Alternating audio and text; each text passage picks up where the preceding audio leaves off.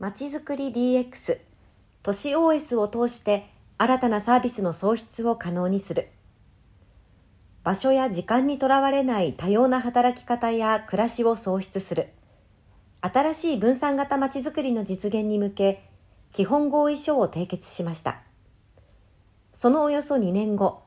離れていても同じ場所にいるかのようにチームでのコミュニケーションが可能になるサービスを開始し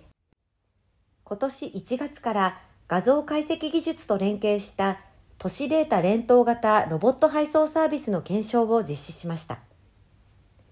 JR 東日本と KDDI は100年先の心豊かな暮らしのための実験場のビジョンを掲げる高輪ゲートウェイシティにおいて街の設備や人に関するデータを収集、分析するデータ基盤の構築を通して新たなサービスの創出を可能にするまちづくりを進めることを今月16日に発表しました。今回、町の施設、人に関するデータや両者の保有データを掛け合わせ、シミュレーションを行い、リアルの街にフィードバックするデジタルツインを実施。街に関わる人に快適なサービスの開発、防災シミュレーションを活用した強靭な街づくりの推進、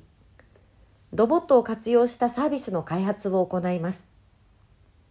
そしてそれにより生まれる新たなサービスを日本国内と世界に発信し、人口減少や環境問題など多様な社会課題を解決する分散型スマートシティの実現を目指します。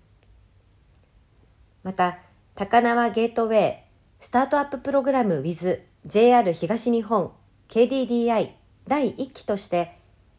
世界一グリーンな街づくりにグリーンズグリーンとモモ。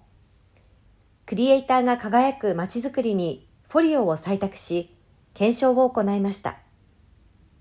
今後は新たなテーマでの事業競争案の募集をするなどスタートアップ企業とのサステナブルな事業競争を推進していきます。